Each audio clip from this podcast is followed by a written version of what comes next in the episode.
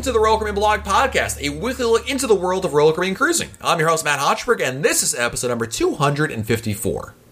Just the other day, Royal Caribbean revealed a lot of interesting details about what it plans to offer in Perfect Day at Coco Cay, and it was so interesting, so intriguing, and so exciting that I wanted to talk about it on this week's episode. So we're going to discuss what was announced, what we think of it, and what might be coming around the corner with Perfect Day at Coco Cay. Here we go. This week's episode of the Royal Caribbean Blog podcast was recorded actually as a bonus episode for the Royal Caribbean Blog podcast Top Tier Insiders. And this is going to be an opportunity for me to mention uh, our wonderful insider program where it's an opportunity for you to support the Royal Caribbean Blog podcast and everything we do at RoyalCaribbeanBlog.com by becoming an insider. And for as little as $1 a month, you can support everything we do here on the blog, including this show. And if it depends on the level you donate at, you can get different rewards for it. And if you're a top tier insider, someone who donates at the top level, the top echelon of donations per month, you actually get access to bonus episodes of this very podcast. And every so often, I will record a bonus episode. And originally, I was going to record this week's episode as that. But the discussion that I had was so interesting with Billy uh, from cruisehabit.com and so good, I just knew that we had to make this episode available to everybody. So this is a a sneak preview, if you will, kind of like you remember how HBO would do like weekend, free weekend kind of things. Well, that's kind of what we're doing here, giving you an idea of uh, the sort of content we also include sometimes in these bonus episodes. And of course, if you're interested in becoming an insider as well, regardless of how much you want to donate at, everything is welcome. You can do so by going to royalcaribbeanblog.com slash support, royalcaribbeanblog.com slash support. I will place a link in our show notes at royalcaribbeanblog.com with more information how you can become an insider. So there you go. Enjoy this week's episode. And today we're talking about the recent news of all the details and prices revealed for pretty much most of them for Perfect at Coco Cay. And joining me to talk about the big news, I brought on my very good friend Billy from CruiseHabit.com. Welcome back, Billy. Thank you very much for having me. I'm, I'm all sorts of excited to talk about this uh, for for reasons I will ramble on about until you turn off my mic. That's right. This, this is for top tier insiders. They got no choice but to listen to this on and on and on. And it doesn't affect my iTunes rating, so it's it's win win. well, plus you know from from like a, an economic and behavioral standpoint, uh, it's kind of like you know you guys paid to listen to this, so you're going to hear it all the way through. So let's go through uh, bit by bit. And of course, if you haven't read the blog post yet, what were you doing the last 48 hours? Uh, go to RoyalCaribbeanBlog.com. There's a link over there for all the information. This was posted on June 5th. Um, and it basically entails everything that uh, announced. It's also going to be, I think, the basis for what we're going to be talking about here because there's quite a bit of information that got posted here. Originally, Billy, when I got the notice, Caribbean literally sent an email to me that was two paragraphs, not even like it was like as in two paragraphs, it's like two separate sentences. And I was like, okay, basically confirming what we had posted, I think, on the Friday before, that there was just, you know, stuff for sale. But if you dug into it, then I discovered a, literally a seven page document of like, here's what all this stuff is. So there's a lot of stuff that's over here. And I really feel like it answers a lot of those questions. And we'll get to that uh, a little bit later. But I want to talk about the timeline first, Billy, because this is the most interesting thing. Um, said from day one, and day one being uh, March of earlier this year, when they announced all this that they were going to do this in, t- in tiers, phases, and that they were going to open up different parts in different phases. And the new timeline, and I emphasize the word new because it's changed, is now the pier will open November 2018. Uh, the Helium Balloon, Chill Island, Oasis Lagoon will open in December 2018. You've got the water park, the zip line, the aqua park, and a lot of dining will open in May 2019. And the last aspect of it will be uh, South Beach Coco Beach Club and the Over the Water Cabanas by December 2019. Of course, this is all subject to change, and quite frankly, I'd expect it to change because uh, the reason I'm bringing this up, Billy, is what's interesting is the pier has now moved three different dates as to when it was supposed to open. It was open originally June 2018. Then, literally as of last week, it was still set at Nove- uh, September 2018, and now it's at November 2018. So, I mean, obviously, the, it's construction. It's the Caribbean. It's subject to weather and you know other conditions here, but What's your take on the timeline, uh, looking at this, especially as you know you're we're all apprehensive about uh, the opportunity to finally go check it out? Well, I, got to say, I, I, feel bad for, for anyone who um, whose job it is to to figure out these timelines, right? Because you're balancing just this uh, every element of this really huge uh, not only construction project, but you know, marketing pro- uh, marketing project. You have to figure out how to properly monetize all this. There's just a lot that goes into it, and you know, all, all of it can change because of one storm, uh, too. And people want dates. Uh, you want dates. I want dates. Every, everyone out there wants dates and to plan their vacation. Um, and you know, people. There will be some people, not the majority, but there will be some people who will plan their vacation, their itineraries around these dates, and they're going to change. So everyone demands the dates, and then when they change, because things are complicated, people are going to be upset. So I think going into this, we just have to acknowledge that in, in a month, in nine months, in 18 months, we're going to be talking about people who are upset, maybe even us, uh, that we booked, uh, you know, sailings to to see and experience certain uh, parts of this project, um, and you know what, not ready yet. Um, yeah, it's, it's the, a, the flip it, side of that is the majority of people aren't planning that way, and they'll get there, see part of it, they'll see more is being constructed, and they'll go, "I, I now we have to come back, sweetheart. We have to book another cruise. Look, yep, look at all the stuff." and that's that's the majority of people. So that's what's important to remember. Right, and of course for Royal Caribbean, it's almost it's almost lose lose no matter what. If they don't post a timeline, then inevitably the question is, why don't they just tell us when it's going to open? When can I go see it? Well, we're not going to tell you. So that's a terrible PR move, and people are going to slam them for that. But by the same token, you're 100% right, Billy. You know, they, they say these dates, and people are going to, for, even though maybe they should, maybe they shouldn't, you can debate that. They're still going to book it, right? They're still going to make trips thing, looking at this and say, oh, okay, well, I'll book my trip in, you know, the the water park's open in May 2019. I'll book June 2019 to be safe. And, you know, if that date slips, you know, it's, it's again, it's a lose lose thing. Um, you know, I think most people are, are, rational about it, but there will be some upset people. It does remind me, Billy, not unrelated to Royal Caribbean, of the test track when it first opened. Do you remember that about um, test track is a Disney World ride? And when it was supposed to open, remember they had I, there was a I was there the the like two days after it was supposed to open, which was you know the week that it wasn't.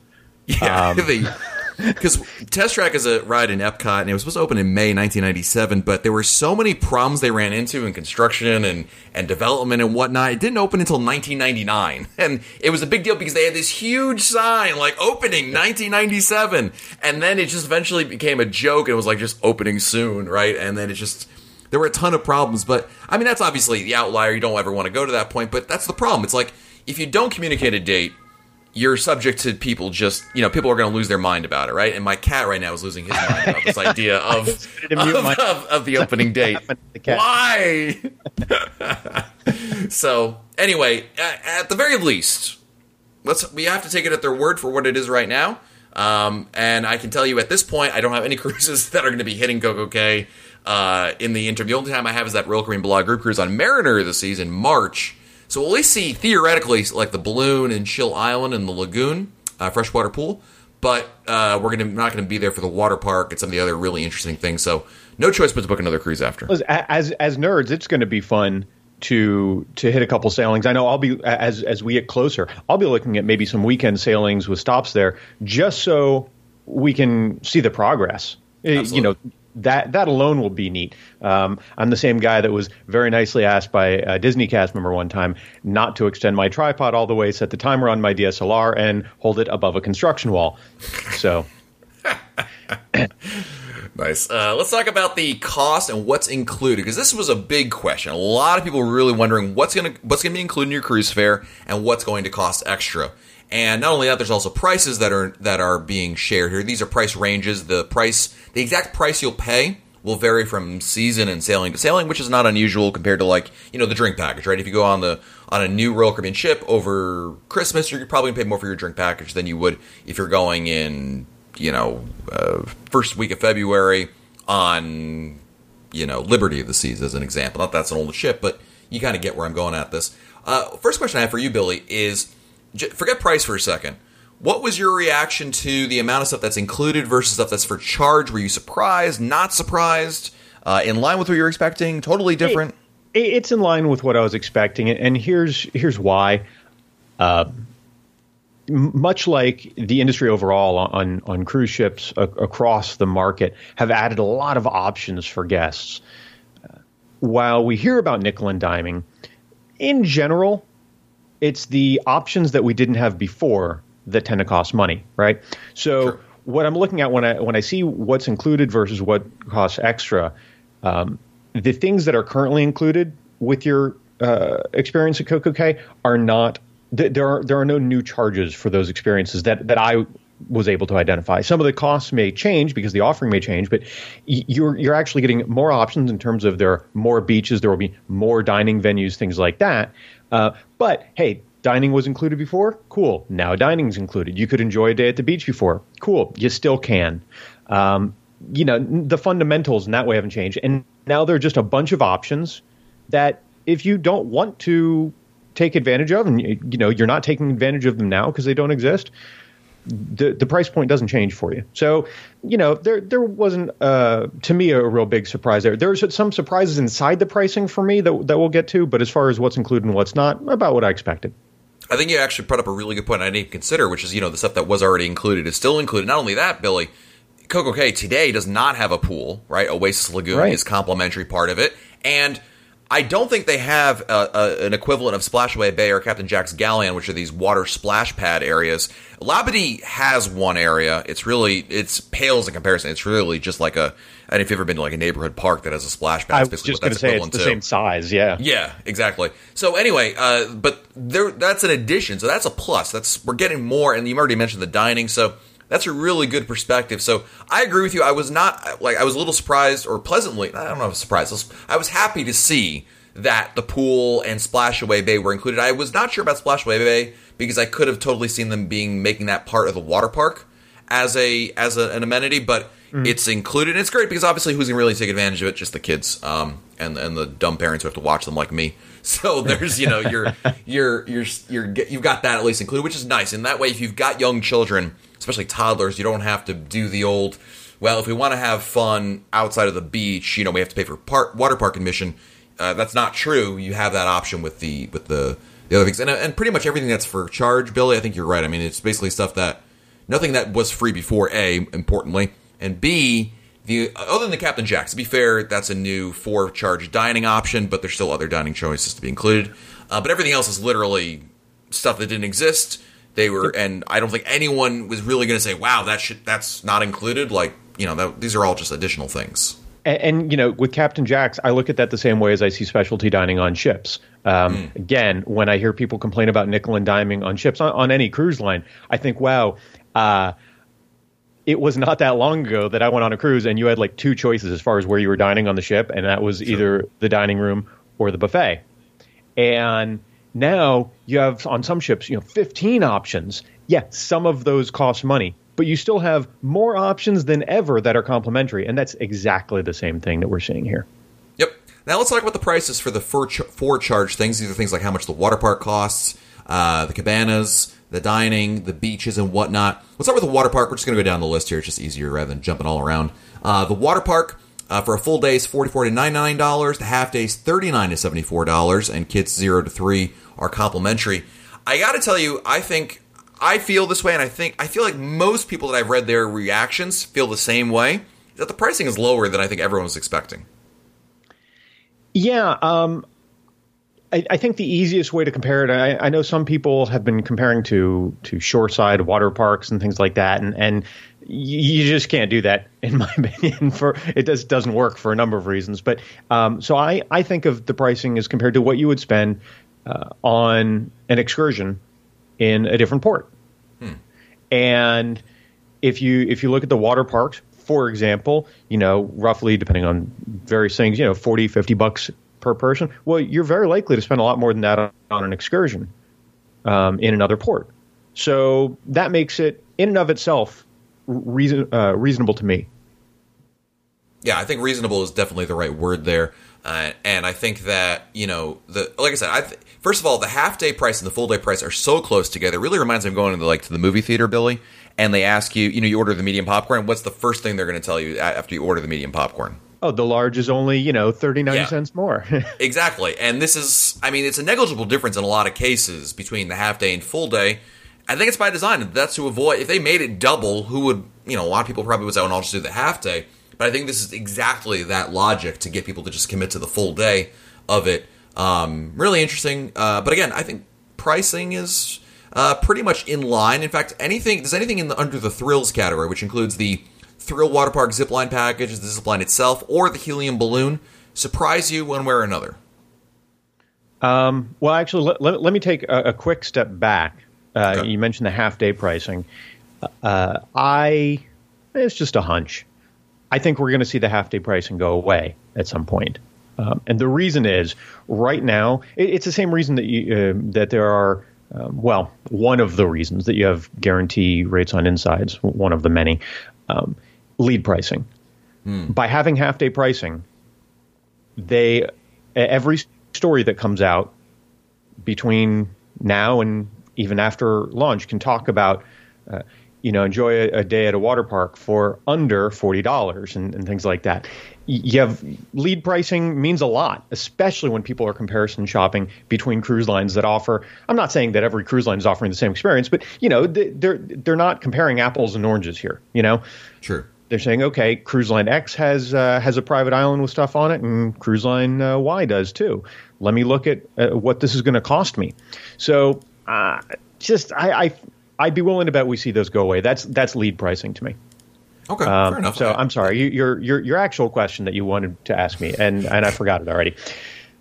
the uh, the other things under the thrills, uh, anything that really stands out to you? The only thing that really I picked up on was the zip line the intro pricing is cheaper than Labadee Zipline. Labadee Zipline is coming in right yes. now at around uh, smidge under $100, like $97, $98, something like that. And the intro pricing is 79 although it can go up to 139 which would then exceed the price for Labadee's Zipline. But um, other than that, everything else is pretty much in line with what, you know, basically, you know, once nothing, nothing too shocking is what I'm trying to say. I, I noticed the zipline uh, thing as well, and I don't know if there's an actual difference there. I, I was trying to recall, and I was actually before um, before we jumped on to record, I was, was looking through some some old uh, Skype conver- uh, instant A- AOL instant message conversations. No, um, some text messages because I remember people telling me on a couple sailings that were obviously just slower sailings, they paid less than hundred dollars at Labadee, and I was trying to remember what that bottomed out at. So seventy nine to one thirty nine could could maybe mean enjoy for enjoy the zip line at uh, CocoCay for seventy nine dollars if uh, if you end up here uh, the first week in September. Yeah, um, hey, you know, a really slow traditional time. So um, you know, no other no other big surprises on on those price points. The the price points that I think are surprising, and I, and I don't want to jump too far ahead, so feel free sure. to stop me. Uh, is around um, around the the cabanas, and not because they're so high.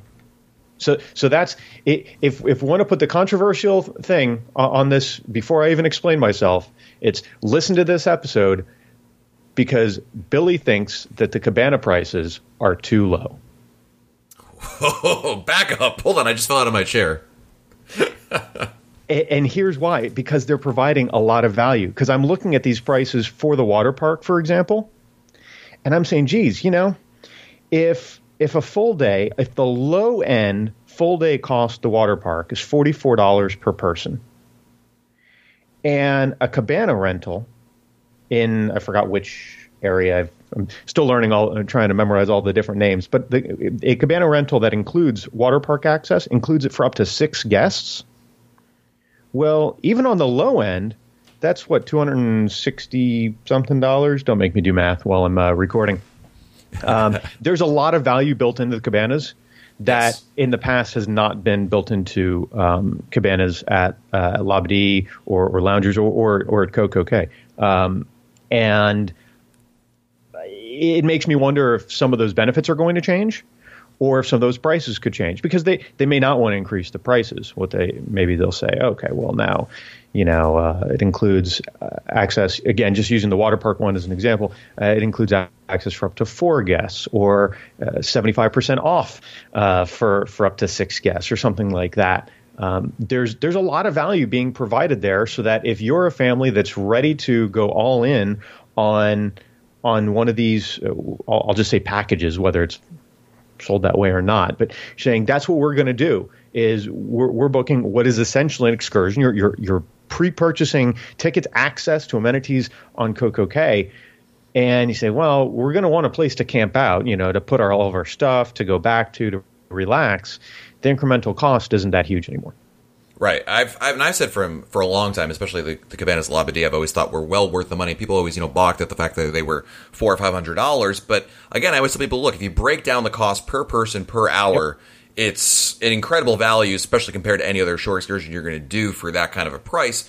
But also, uh, you know, when you're talking about the uh, from the thr- not counting the Coco Beach Club cabanas, we'll get to those in a minute. But yeah. you know, for the, everything else, the Thrill Water cabanas, even at their worst, they include admission up to six guests into the water park. Plus, you actually get the use of the cabana. So, assuming the cabanas in any of these cases are are equal to if not superior to the existing cabanas. You know, as long as they're not like you know, we I, I, don't know if you've been to Billy to some like you know resorts, land resorts where they have like cabanas and they're really just yeah. tents. Uh, you know, as long as we're getting something more than that, which I don't have any reason to believe that'll be the case. You know, if, as long as we can maintain what we've had with cabanas traditionally with Royal Caribbean uh, and going forward, I still think it's a great deal. The only reason wouldn't be a good deal is if, if you're going by yourself or even maybe like two people outside of the 299 price range, it's hard to justify that. But you know, Billy, you and I have shared cabanas before in the past, and uh, I've shared that with with friends and family as well. And I'll tell you, it's the best money I spend uh, in any of these places because, like you said, it's a it's a it's a home base of operations. You get that level of service with the attendant there. Mm-hmm. You get some built-in things that are included, and on top of that, now you have with so much more things going on, you know, in CocoCay in general between the pools and the water parks and the beaches, you know, it's it's nice to have that little like home base. You don't have to worry so much about having you know where you're going to put your stuff. I think that that's huge over there. Um, now the the the Coco Beach Club cabanas are a lot of money. I mean, you're talking about a thousand to fifteen hundred dollars basically uh, when it's all said and done. They do include up to eight guests, which ain't nothing, uh, and obviously that has some additional perks to it beyond just you know what we've historically seen with the cabanas. I mean, I really think Billy comes down to the same rationale as booking a suite in a room uh, on a st- on a ship versus a balcony or something like that. You know, if if the price makes sense for you and your family, there's some nice benefits to it, some nice perks. It may not be a value proposition, but if you're looking to splurge, uh, I mean, this is definitely the option to to, to choose. Absolutely, and you know, especially for for the uh, again, I wish I could remember the names of these things. Oh, we'll get there. The uh, uh, club, uh, Coco Beach Club. Yeah, th- those. Yeah, that's definitely kind of a, a, splurge thing, and that's not new in, in in the industry. You know, just like we see on cruise ships, we see more and more the ship and a ship experience. Royal Caribbean hasn't done that. Um, physically, but they do it with uh, you know uh, the different class suite classes, right? Of what's included. Um, you see a lot of success NCL with uh, the Haven, uh, MSC with the Yacht Club. This idea that there are some people that are going to be glad to pay that premium for a premium experience, and as long as you, you don't have just a massive number of them where you're you're putting a ton of investment and saying, oh, gee, two thousand people uh, didn't each drop you know sixteen hundred dollars for a cabana. Well, it's not really a problem. Um, you know, and then when you when you look at the others, uh, I, I, did the math as you were talking. The um, Thrill Water Park cabanas. If you look at the low end pricing of the cabanas and the low end pricing of the uh, water park access itself, if you have a group of six people, I don't know, hypothetically say uh, a family of four uh, associated with a certain Royal Caribbean blog and uh, two of their their very uh, best friends, um, and you all pay for for access into the park. Um, well, if instead you get that cabana, the net cost of the cabana becomes two hundred thirty five dollars. Well. Wow. Would you get a cabana for two hundred thirty-five dollars? I think most listeners would really change their tune on the pricing that you know for cabanas. So that that seems like no brainer. Again, those premium options they're always going to be there. You see um, you see at Harvest Caye, NCL's Harvest Caye, um, similar things you see in um, uh, in the, the in the DR uh, Amber Cove. Yeah. Uh, for Carnival uh, brands, you see they have some similar things. In fact, I think it, I have a picture here somewhere, but I think uh, there they have some cabanas that are. Um, definitely more than most people's mortgage. Um, and you know, you only need to fill a few of them. You know, there there sure. are people that are, are willing to do that. Um, but the value prop, regardless of, of, of, what you are getting for that in terms of access and, and uh, those other uh, amenities, depending on which cabana you're looking at, as you mentioned, with so much more going on in Coco Cay, you're going to want that home base all the more. Absolutely. And one thing to mention, uh, this gets confused a lot, and I can understand why.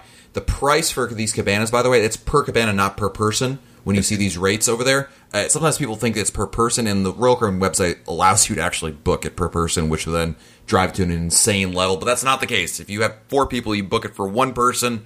That's it. That's how it works. So uh, I meant to check. Was that something that they fixed with the uh, website changes? No, no, it's still very much there, and um, yeah, a lot of people freak out and they send me they'll send me an email like Matt, the cabanas are like two thousand dollars, and I'm like, no, a fleet of cabanas are two thousand dollars, but one is actually just.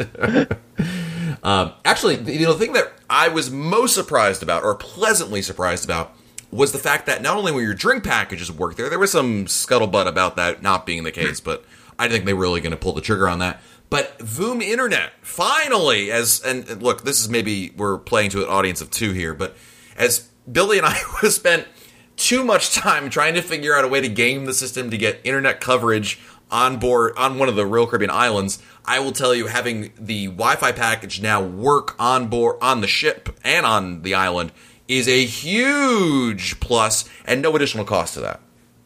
Yeah, it's I, I, I was um, I, I, wouldn't say that I was surprised that they did it um, with Voom, mm-hmm. um, but I, I wasn't sure if that's how they were going to go. I mean, it would have listen, it would have absolutely my head would have exploded if they announced all these changes and there was not going to be Wi-Fi there.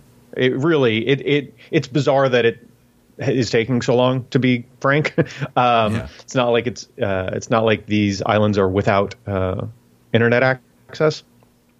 Sure. So I wasn't surprised that they announced that. I wasn't sure if they were going to do it through Voom or not. Um, some private destinations, it's just free. Some you have to buy something because some of the stores are still operated independently of the cruise line. Um, I, I, think doing it under Voom makes sense, and it, will only help, especially at the beginning with uh, with marketing. I mean, you know, people it'll be all over the place. Um, so so there, your value prop is increased with. Uh, your your Voom value prop increases, just like the value prop of the drink packages is better on Royal Caribbean than on some other lines if you're visiting private destinations because it works with Labadee and Coco Cay. Um, th- those are all really good things, and, and those again, that means you're actually not being nickel and dimed. You're you're getting value adds. Absolutely. Let's move on to the uh, I guess we call it the water slides and and the rules essentially that Royal Caribbean added to uh, basically give light onto what slides will be available and of course any restrictions there. Nothing really stood out to me, Billy. Uh, there's there's restrictions on a lot of the water slides. Um, some of them are a little higher than you might expect. This is similar to what you'd find actually on Royal Caribbean ships as well. In fact, uh, my seven-year-old daughter is still too short to do a lot of the water slides. So if you got kids, before you buy the pass for them to the water park and commit to it, you might want to double check on this just to make sure that you're within the height requirement. And there's also maximum weight limits associated as well. So you want to make sure again you fit in there and you're not going to have any issues with uh, any of that going on. But nothing really was like shocking to me in terms of the changes there. Uh, the wave pools they're going to require that if you're under 48 inches, that all guests need to wear a swim vest, which is obviously good safety anyway. And quite frankly, even though my seven year old is a pretty good swimmer, when it comes to a wave pool, I think I would probably insist on that anyway because that's just asking to get turned upside down in the water and you know disoriented, and you know I don't need that kind of uh, that kind of anxiety in my life again. Yeah, uh, I I'll agree with that. I mean, I, I was a competitive swimmer. I used to be a lifeguard. Wave pools can really uh, be disorientating, even for an adult who's a great swimmer. So uh, I agree. That's probably a good move there.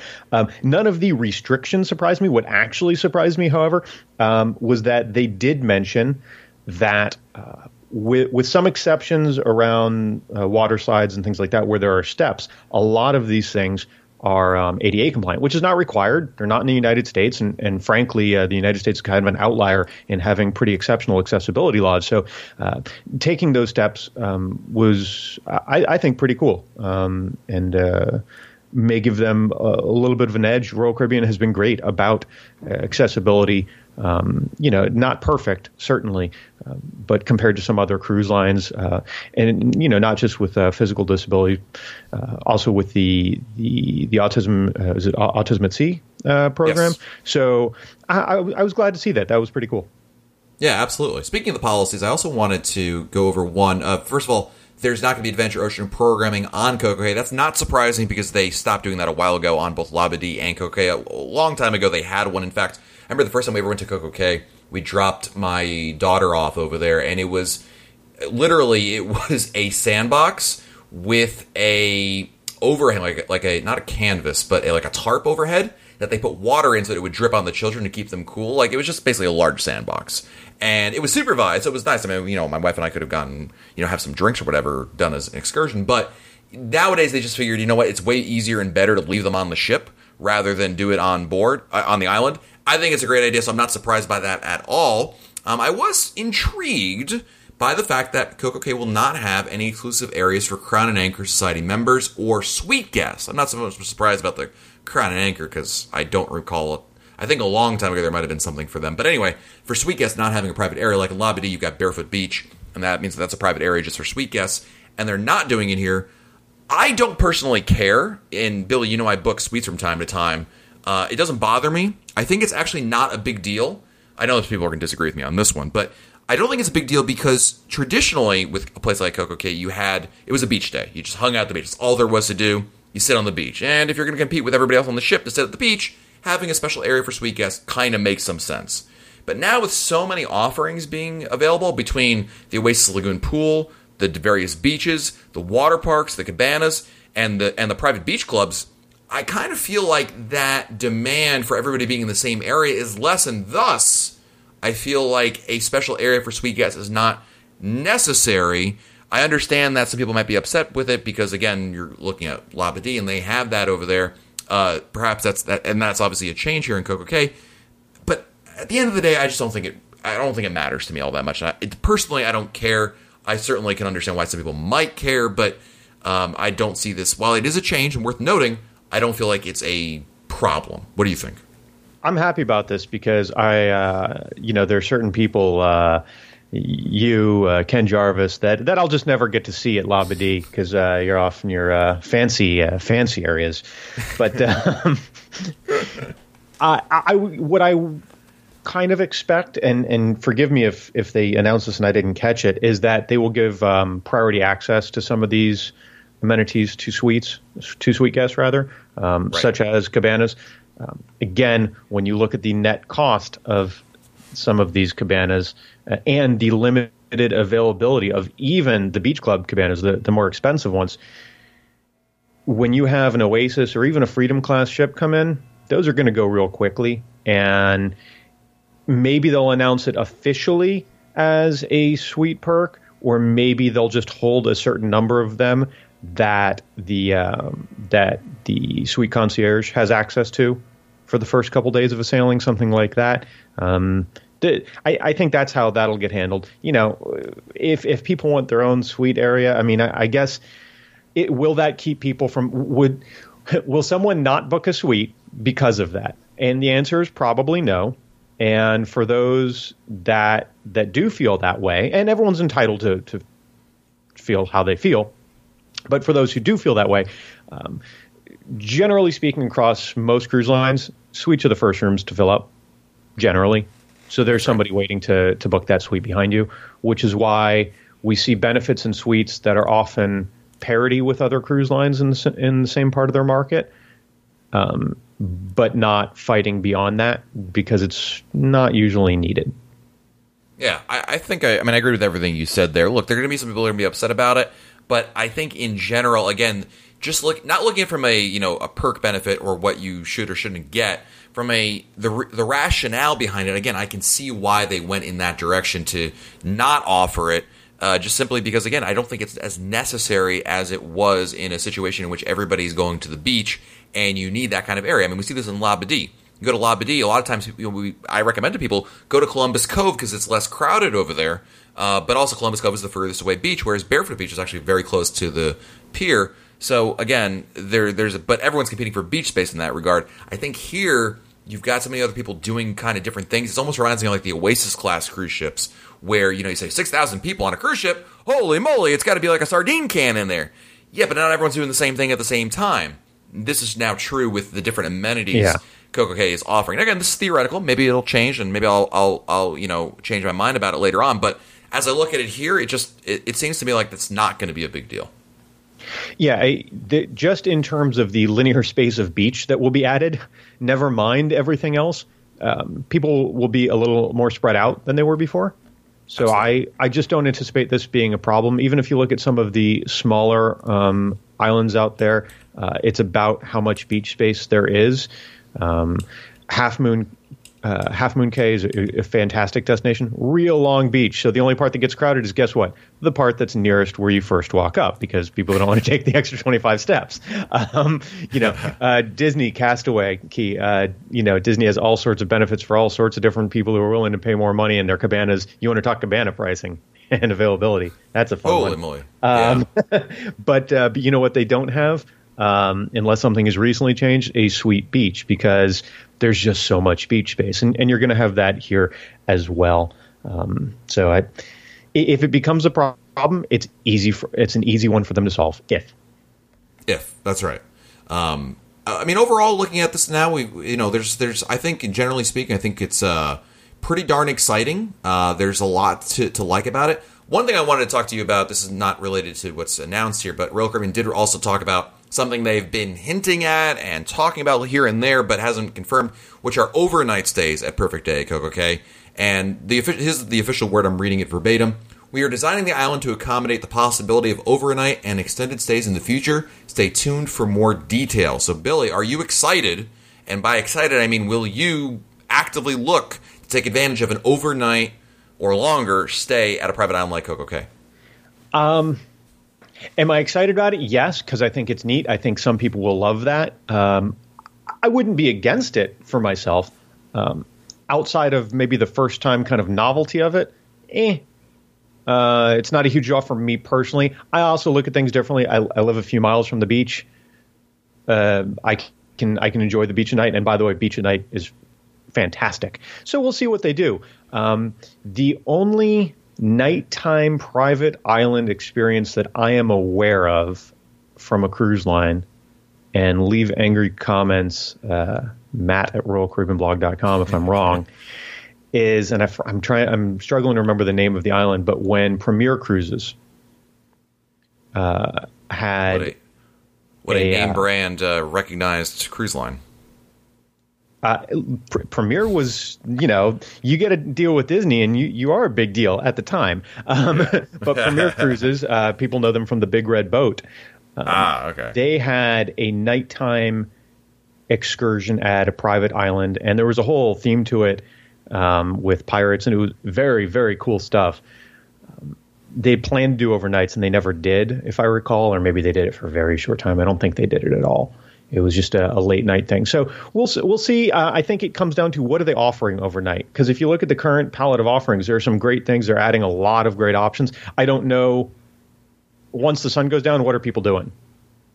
Yeah, that, uh, that's my that's, that's my thing, that's Billy. I thought I thought like if they could stay to like ten o'clock, I, that would be awesome. That's all you need to stay to because nobody's going on the water slide at three a.m. or even midnight. Really, I mean, it's just to me the value of being able to stay later outweighs the need to offer overnights. I mean, the really, I suspect the reason to offer an overnight is not to go on the water slide at midnight, but to be able to be there at 6 a.m. And, and you know just repeat it all the next day. My take on it is let them go till, like I say, stay there past sundown, have a couple hours in the evening. You know, especially in the summertime, this time of year, you know, it doesn't the sun doesn't set until geez, you know, eight thirty, nine o'clock anyway. So you've got plenty of, of sunlight there, but it'd be cool to stay there until 9, 10 o'clock at night. Do that, leave, the cruise ship leaves, go to Nassau, go wherever, come back again on another day, which is something Disney Cruise Line does, and I think that's something I don't know why more cruise lines don't do that. That to me is, uh, I'm not against them doing overnights, but I think that's a better strategy uh, in terms of like practical needs of a cruise guest. Uh, I agree in terms of practical needs of a cruise guest. I also agree um, from the standpoint of not that I am one, but speaking on behalf of a profession that I uh, am not involved with, uh, revenue officers at uh, cruise line. So here's uh, I'm going to go uh, the the the two people listening to this podcast that enjoy my my history and, and industry uh, analysis pieces on uh, on cruisehabit.com. yeah, everyone else just Sorry. take a quick break. this one, are you going to do the Brian McNichols thing when I'm talking now and like have the the sound of fast forwarding a tape as uh, I should do that. Go ahead, Bill, and I want to hear this. So, private islands first came about in the cruise industry with NCL um, back. I think it was the the late '70s, and now they have Great Stirrup Cay, That's their main one. They have another Harvest Caye as well. And originally, by the way, they picked a different island. I'll write about that sometime. There was a mistake, wrong marketing materials, fun stuff. Anywho, um, they did that because it was a differentiator, and there was great snob appeal in saying their first ads were uh, a destination exclusive to NCL guests. Wow, that that sounds great. That's a differentiator for your brand because they were the only one that had that at the time. And even if you're not shopping for a cruise at all, this idea that you, there's a private island is pretty cool, right? So at the time, that meant one, you didn't need a lot of amenities on the island. the concept in and of itself was the appeal. Uh, and two, you might even not want a lot of amenities. The, the, the rustic feel that up until very recently, in fact, Great Stirrup maintained um, was part of the appeal. Uh, over time, however, every cruise line uh, out of the, the in the contemporary and, and, premium markets, every cruise line ended up with private destinations in the Caribbean. So, okay, how do you differentiate them? Well, they started kind of one upping each other, and really they started with uh, with Disney Cruise Line. I, I, think built out a very nice experience um, when everyone else started a very rustic experience. I'm not saying rustic is bad. Um, and over the over the years, you've seen at um, at Amber Cove, uh, you, you've seen this built up. You've seen Harvest Caye built up, and it was only really a matter of time. I think you and I talked about this uh, a number of times. It, was only a matter of time until Royal Caribbean uh, uh, plus the experience. Okay, so now you have the saying where it's table stakes to have these private destinations, right? Mm-hmm. But what do cruise lines feel about this? Well, when you have to do something just to keep up, it's not nearly as appealing to from a brand perspective as when you can offer something that's different because when you offer something that's different, the idea is you're making more money. People are coming to you instead of the other guy. Now they're just coming to you because you have not saying all these are the same, but you know, you're you're trying you're all trying to keep up with each other. A big problem is not only you're not making money because you're taking people away when everyone has some type of offering like this, it's hard to make money, especially if you're one of the the three contemporary lines, NCL, Royal Caribbean, and uh, and Carnival, where a huge part of your revenue, if you hear if you listen to the earnings calls, you'll hear all about it, is on board revenue. Well, you can't generally make money on board when you're in port. You usually can't run the casinos. You usually can't have the shops running. And even if you could, people aren't on the ship as much, right? So some of those rules change with private destinations. Some of them don't. It depends on the agreements that cruise lines work out. But in other ports, they have excursions, right? And yeah, you've had excursions at Labadee and at Coco Cay, but they're not as big and they're not. Uh, they don't bring in the same amount of revenue because a lot of people say, oh, "It's a beach day. I don't need to book anything." So what you have with this option, what you have with all these changes, are additional revenue makers. People are instead of just saying, "Oh, it's a nice beach day," and it is it's going to be when you have all these options, it's going to be real tempting to spend some money on some of these other options. And that's a big deal for cruise lines. That's a very big deal because you had a situation where guests demanded that you had this private destination. It would be weird if you didn't. And guests demand constant improvement, as they should. Guests look at what other companies have to offer, as they should but you're still not making money off of it. So this is a way for them to offer something to really plus it. It looks spectacular, even compared to the other offerings that are out there. You know, I, I keep talking about the great work of Harvest uh, Caye, for example. Even compared to that, th- this visually looks spectacular. So yeah, that's important from a marketing perspective, and you have ways to monetize it when when uh, when you get there. That's a big deal. I'm sorry. Did you say something? I missed all that. Oh, oh, I'm, I'm sorry, muted. Oh, no, no, no, it's good. Um, I, I, I think it's, it's, no question about it. This is good for the industry. This is it's a game changer. I thought that from in the initial announcement that it's going to, uh, you know, fundamentally change how we look at a private destination. And obviously, this it's competition is is good for all people. You know, all um, what's what's that metaphor? Um, rising tides lift all boats, or something like that. Yep right? It's it's it's as a Royal Caribbean cruise fan, I often tell folks you should be excited when MSC or Carnival or Norwegian or anybody does something really cool and innovative because you know it's going to force all the rest of the cruise lines, including Royal Caribbean, to compete, to lower their prices, offer more new things. And there's no question in my mind that we're seeing this here with uh, Perfect Day Coco Cay. I can't wait for it. It's really, really exciting. And Billy, I appreciate you uh, coming on here to talk with me about this. I appreciate you having me, letting me rant on, and I uh, look forward to hearing how much you edit out.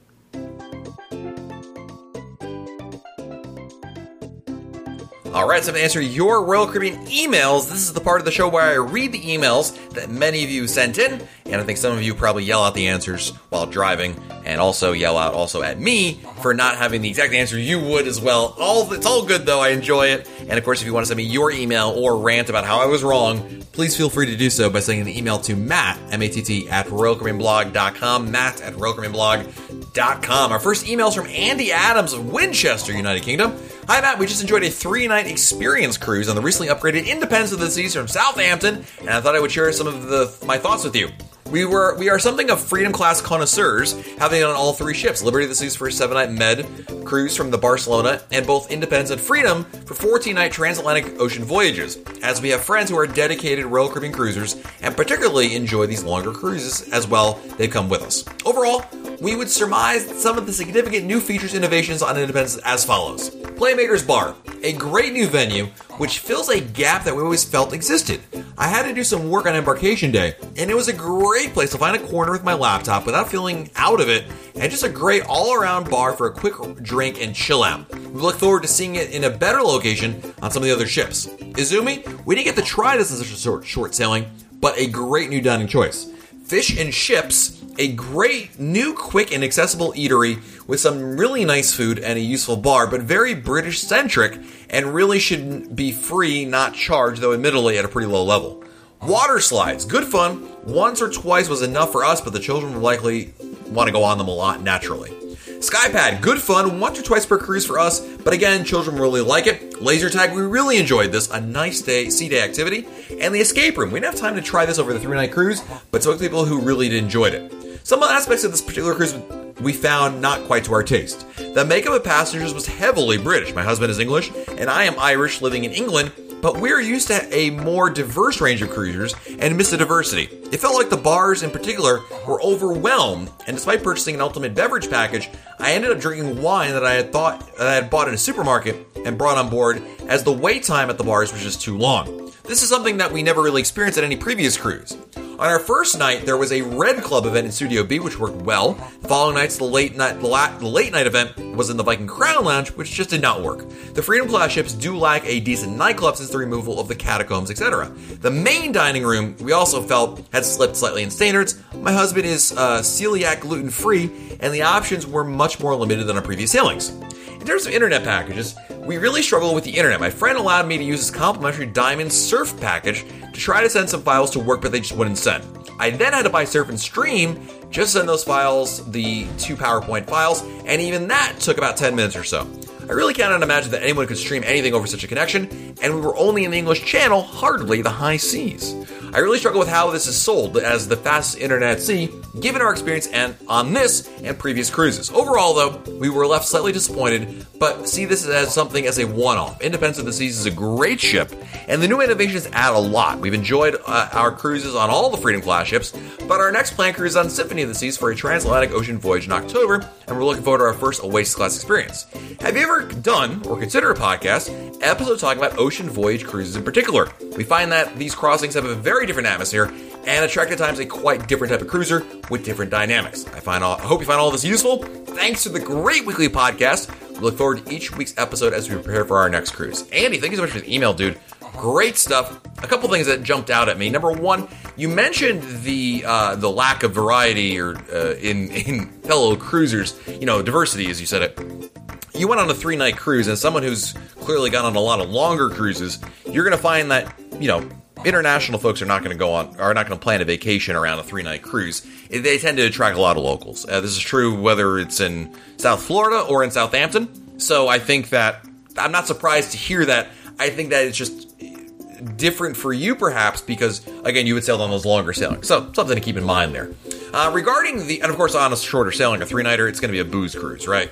You're going to get a lot of people getting the drink package, nature of the beast. Uh, I do agree with that. You know, one of the issues with the with the late night club, if you like a a club experience, you know, the oops, oomps, oomps, oomps kind of thing, and you know, and you you know, when you you can't have a conversation with anybody, or you really enjoy like "What? He's doing where?" You know, you know, like those kind of things. I don't know. I'm too old for that stuff anymore, but um, you're right. They don't have that club experience, so they tend to put it in different venues, and some venues are better than others, no question about it. So you know, kind of goes uh, with where it's held. For the internet, on non Oasis or Quantum class ships, I found that what tends to happen, actually, Andy, is the internet tends to get easily overwhelmed in certain access points, but not across the whole ship. What I mean by that is, uh, let's say you're trying to send that PowerPoint uh, by the pool deck on a sea day. Well, everyone's by the sea on, on the pool deck, so you're going to get a lot of people using uh, the internet in that area. But if you go to a ship that's less crowded, I feel like there are better spots on the ship where the internet performs better. As an example, on Rhapsody of the Seas, when we were there, I could consistently get a really good, solid connection to be able to do video streaming when I was on near the Centrum on decks four through six. In that area, uh, right off the promenade deck. But the internet really struggled in other places on board, like in my stateroom, in the uh, on the pool deck by, by most counts. You know, it, it kind of was more hit or miss in that regard, uh, and that tends to be the case. I do agree with you though that I think it's misleading to some extent that they do call it the fastest internet at sea. Um, it is the fastest internet in the sense that on some Royal Caribbean ships, you can get the fastest internet. But I really wish they would say, okay, these ships, like the Quantum class ships and the Oasis class ships, are have VOOM, the fastest internet at sea. And a ship like Independence of the Seas has not Voom, or whatever you want to call it, you know, speedy internet, or something that's like, you know, pretty darn fast internet, but not as fast as Voom. That would be a great slogan. As you can tell, I am not in marketing. So, you know, that'd be my take on it. But, uh, you know, it's interesting your experiences there. And I think that, uh, I think honestly, you know, being on a three night cruise, it's a very different experience than on a normal, you know, seven night cruise that Independence typically does uh, over in Europe for sure. In the U.S., she obviously is going to be doing the the four and the and the five night sailings, which is fine. But uh, you know, it's it's there. You get a different dynamic depending on uh, you know how long the cruise is. No question about that. So, but I appreciate the first hand review of the newly refurbished Independence because it looks amazing. And of course, a lot of those changes are coming to Mariner of the Seas as well. Next, we have an email from Nick Musial, who writes, I've been listening to your podcast for a while and appreciate the work you do. I'm aware that Oasis of the Seas is repositioning to Europe in April 2019 and, re- returning November 2019, but I can't see any cruises between 922 and 1110 2019. I assume there's going to be a return transatlantic repositioning in that window, maybe even a dry dock. Any idea when they will open the booking for the sailing? Oh, My wife and I did our first transatlantic uh, this year with Norwegian, even though we still prefer Royal Caribbean and want to jump on this at the first opportunity. So, Nick, great question. First of all, they are doing a, re- a dry dock refurbishment. The reason why Oasis of the Seas is going to Europe in the first place over uh, in, in 2019 is for dry dock because they, I believe the dry dock is in Spain, if I'm not mistaken, Cadiz, and somewhere in Europe. Let's just put it that way. Um, and and because it's every five years, Royal Caribbean ships need a refurbishment, so it's you know it's like bringing your car in for an oil change. So since Oasis is going to be there anyway, Royal Caribbean figured why not offer a, summer of sailings there. Uh, Allure of the Seas will be doing the exact same thing the next year in 2020 because she'll be due for her work on on you know every five years. Now, as to that mystery transatlantic crossing in the fall, it looks like they're not offering it. Uh, this may be a situation in which they're going to do a lot of work in the dry dock, but then take the repositioning back to the United States as an opportunity to have more time to do that work on board the ship. And so, as far as I can tell, it's not an, op- an option that, that's on the website as I look at it right now. Uh, in fact, the entire month of October 2019 is just grayed out as an option for Oasis of the Seas. And if you select November 2019, you just simply see sailings over in uh, out of Florida. So, uh, you know, it's not unheard of certainly, but it is kind of surprising though they wouldn't offer it because it is a fairly popular option for those trans those repositioning cruises really between Europe and and North America. So. Next, we have an email from Carlos who writes, Hi Matt, long time listener to your podcast. Just wanted to drop a line and give some info from my experience of a listener question. You had a question about Royal Caribbean going to Punta Cana. I've been twice to the Dominican on a cruise with Carnival. They have two stops there, one being La Romana and the other is Amber Cove. I will tell you that I'm honestly not in any hurry to return to any of those ports or that country on a cruise. La Romana is an industrial port with nothing there. I believe Carnival is dumping a lot of money to upgrade the port there for cruise ships, but everything is very far away, and we're told that it's not really safe to venture outside of the gates. Amber Cove, I believe, belongs only to Carnival, as only their ships dock there. It's a lot nicer than La Romana, but I believe they need to spend quite a bit of money in developing these areas for cruise ship passengers. Thank you, Carlos, for the information there, and that's a really good point. Obviously, sometimes when you look at itineraries between cruise lines, they may not be apples to apples. I do know, Carlos, I probably mentioned this on the episode we were talking about this. The the crux of the question that Carlos is responding to is why doesn't Royal Caribbean offer cruises to the Dominican Republic? And I remember years ago they offered cruises to Samana in the Dominican, but that really isn't the case anymore. And basically, Carlos is just saying, well, there's a good reason. One of the ports is not very nice, and the other port is a is a Carnival only port, similar to Labadee or something like that. Next email from Rain, who writes, I recently found your podcast and enjoyed listening and learning from them. In episode 232, you uh, featured you speaking with your travel agent, Annette Jackson. You both mentioned how important and helpful it is to work with a travel agent, and it seemed that you were both down on Costco travel. I've only been on two cruises. My family and I really love it and have plans for several more. I booked our first two cruises through Costco for Independence and Oasis, and they were wonderful. Can you be more specific on what the problem is with Costco and why a travel agent is better? For example, I had booked a cruise on Allure of the Seas in a Central Park balcony room. The cost for two of its people is $1,540 and includes $50 beverage credit, two specialty dining uh, options were $200, So, a package for two, uh, two lunch or dinner at Johnny Rockets, a cupcake decorating class, and Ben and Jerry's ice cream. This is approximately $430 worth of pluses, uh, or extras, I should say. Plus, Costco sends us a, a cash card, which comes out to about $500. What I read on cruise boards and forums regarding extras provided by travel agents is that it may be a bottle of wine in the room up to like, you know, $100 shipboard credit. I feel that I'm missing something here. Please let your newbie listeners and cruisers know exactly why it's better to use a travel agent. Is this is it a better travel agent can find you a better cabin or help in some way when things go awry while on the cruise? Or I. Jeez. I always purchase travel insurance, but maybe cruisers should tell their travel agent instead if they have a problem while on the cruise. I've canceled the cruise at Costco before and never had to charge the change fee. It was all within the final penalty period, and I always make sure our deposits are refundable. Thank you very much, Matt, for all that you do. Rain, thank you for the email, and I think this is a really good topic to bring up, of course, because this is something I hear quite a bit about. And, you know, there's, first of all, I just want to mention that uh, a couple of those things, uh, by virtue of the fact that you booked a, uh, a Central Park balcony room, some of the benefits that Costco is promoting, actually everybody gets for being in a Central Park balcony room, uh, namely the meal. I'm surprised they mentioned the soda package and Johnny Rockets because I think that sounds like the deal you're supposed to be getting for the boardwalk room. But anyway, I digress. That's not really the point. Just wanted to put that out there. But anyway, um, the difference between Costco or some of the big box store companies that offer travel like this and uh, independent travel agent is is not it's not about the money. And this is something this is a lesson that I didn't understand when I first started using travel agents. I thought the same thing. I was like, oh, travel agents can you know really save you a lot of money and they can get you uh, you know get you all these little fabulous little deals, almost like going to like a, a used car dealership, right? And being like, you know, what's the you know, can you go any lower? What, what else can you do to sweeten the deal, kind of thing. And certainly, travel agents can save you some money. Maybe they're aware of different promotions. Sometimes travel agents themselves, agencies, offer special promotions that are on top of what Royal Caribbean offers. But what I learned, Rain, is it's about service. It is about the relationship that you, as the customer, form with the agent.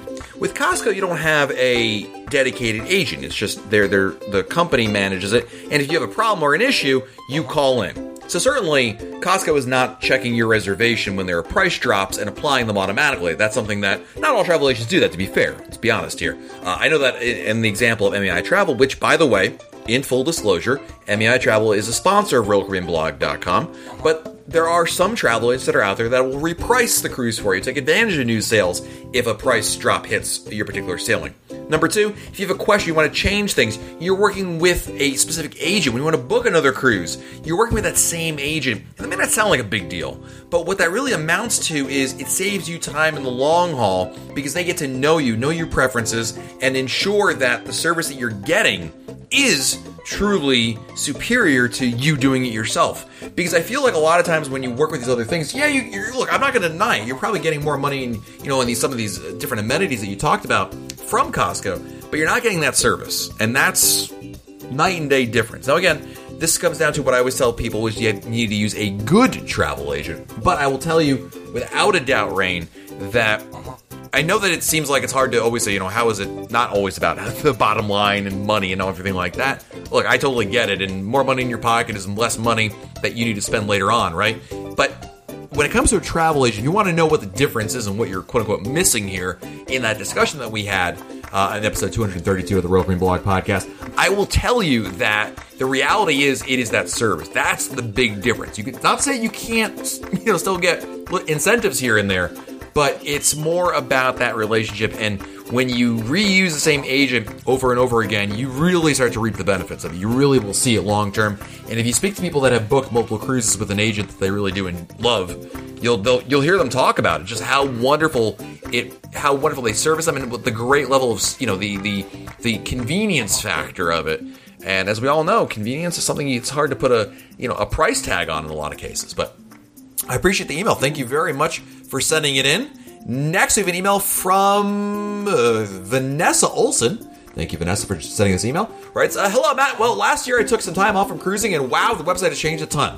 I booked a cruise September 21st, sailing from Seattle. It's a coastal cruise. How do I book my drink package? Nothing seems to be showing yet. Well, that's for the information you can give me. I will be spending the next few months catching up on the podcast. Sounds like a lot has changed. Vanessa, thank you so much for the email. So, uh, of course, the way to buy a drink package, or an internet package, or a dining package, or pretty much anything you can buy before the cruise is to go to Royal Caribbean's Cruise Planner. You probably already know this, Vanessa. But what I think is happening is Vanessa's going to the cruise planner because she remembers what it used to be like, right? Go to Royal Caribbean's website, log into your account, find your sailing, and there's a link right there for your cruise planner to do all that stuff. Cool. But Vanessa goes in there and says, hmm, I don't see any drink packages offered here. That's because it's not on sale yet. Yet is the key word. Now, of course, the follow-up question, Vanessa, don't don't send me an email. I already know what your follow-up question is. Okay, Matt, when will it show up? No one can tell you that. There's there's no rhyme or reason as to when certain things, whether it's a drink package or shore excursions or dining packages or dining restaurants, when any of them will actually show up in your reservation. If you book a cruise, you know, 12, 18, 24 months ahead of time, which is something I always advocate, you may notice when you go into the cruise planner, there's not a whole lot to look at. But eventually will show up there. But there is no way to know definitively, oh, it's going to be there 95 days before your sailing. I often tell people between 90 and 120 days before your sail date is that basic spot where it's probably, if it hasn't showed up by then, it'll show up then. But sometimes they show up years in advance, sometimes they don't. So you just got to keep checking back, Vanessa. So I often tell people, you know, get into your morning routine. You have your morning coffee, log on to the Royal Caribbean website and see if uh, if anything has changed. Or better yet, a lot of times a lot of people do this. They'll join a Facebook group for their particular sailing. You know, she's going on, I think, Explorer the Seas um, out of Seattle, September 21st. You know, search for Facebook for a group like that, and oftentimes maybe somebody will do that homework for you and let you all know that it's available, and then you can jump on there. But anyway, just check back periodically. It's the only real way, Vanessa, to uh, be able to really know. But I wish I could give you a better answer, but there just isn't one. Next, we have an email from Kathy and Brian who writes, Hey Matt, first of all, thanks for providing me with hours of entertainment prior to our Royal Caribbean Explorer of the Seas cruise out of Sydney in April. Uh, I wanted to share with you how we managed to successfully surprise our family with our wedding on board of our cruise in Sydney before the sailing. My now husband and I have been together for 17 years and each have three adult children. When our group of 27 family members booked the cruise two years ago for my 50th birthday, we were not expecting there to be three grandchildren born before embarkation. Unfortunately, my son, his wife, and their newborn daughter had to cancel the cruise as Lucy was too young to sail. We decided late last year that it was indeed our turn for a wedding, having had four of our children married over the last six years, but we had yet to work out the way to do this for, with my son and his family present. In the end, the best way to organize it was for them to come to Sydney and board the ship for the ceremony and then disembark before sail away. Of course, keeping it all a surprise from everyone proved challenging, fun but challenging. Uh, we were unsure if it was indeed a surprise or whether the kids were just not letting us know they knew, but when we walked down the aisle in the chapel on Explorer, we could not have been happier. We knew we had pulled it off as one. Everyone was in casual attire despite being told to gather in Disney's bar for a 50th birthday portrait, and two, uh, the cheers, screaming, whistles, and tears were a dead giveaway. We were overjoyed with our special day and would like to thank Royal Caribbean for assisting in making it such a memorable experience. Below are just some of the things that they helped with. Number one, prior to embarkation, quite an entertaining experience with, with at least seven staff, security, and customs personnel, making sure that we got on the ship without being seen by their family members, allowing us to book our, the chapel for an hour and a half, including serving champagne after the ceremony. They even had staff at the bottom of the stairs to keep other cruisers from entering allowing us to be on our suite by 11 a.m., providing us with the best celebrant ever, Andrea Khalid, Dose from Sydney. I have no idea who that is. Providing us with a wedding coordinator from Sydney, Sherry, and also a w- onboard coordinator, Flavia, who both were extremely helpful, and especially with the importance of the secret. Allowing us to have our wedding cake part of the package at dinner at, that night, and then again in our suite the next day with family present, decorating the room thoughtfully on day three, and allowing our son and his family to enjoy the time with us despite having to disembark before 4:30 p.m. They were treated with respect and professionalism. All in all, a great experience, and we can't wait to cruise the Royal Caribbean again. Wow, Kathy and Brian, congratulations, Mazel Tov on on getting married, and what a great experience that sounds like. I, I, I'm very happy for you, and I'm so glad to hear that you've had such a great experience as well. And thank you to everybody for listening to this week's episode. This will wrap things up here. If you want to send me your email about maybe some question you have about your upcoming Royal Caribbean cruise or maybe something you read on RoyalCaribbeanBlog.com, I would love to read it here on the podcast. You can do so by sending it to Matt at RoyalCaribbeanBlog.com. Matt, M-A-T-T, at RoyalCaribbeanBlog.com. So until next time, I'm Matt Hochberg, and we'll talk again soon.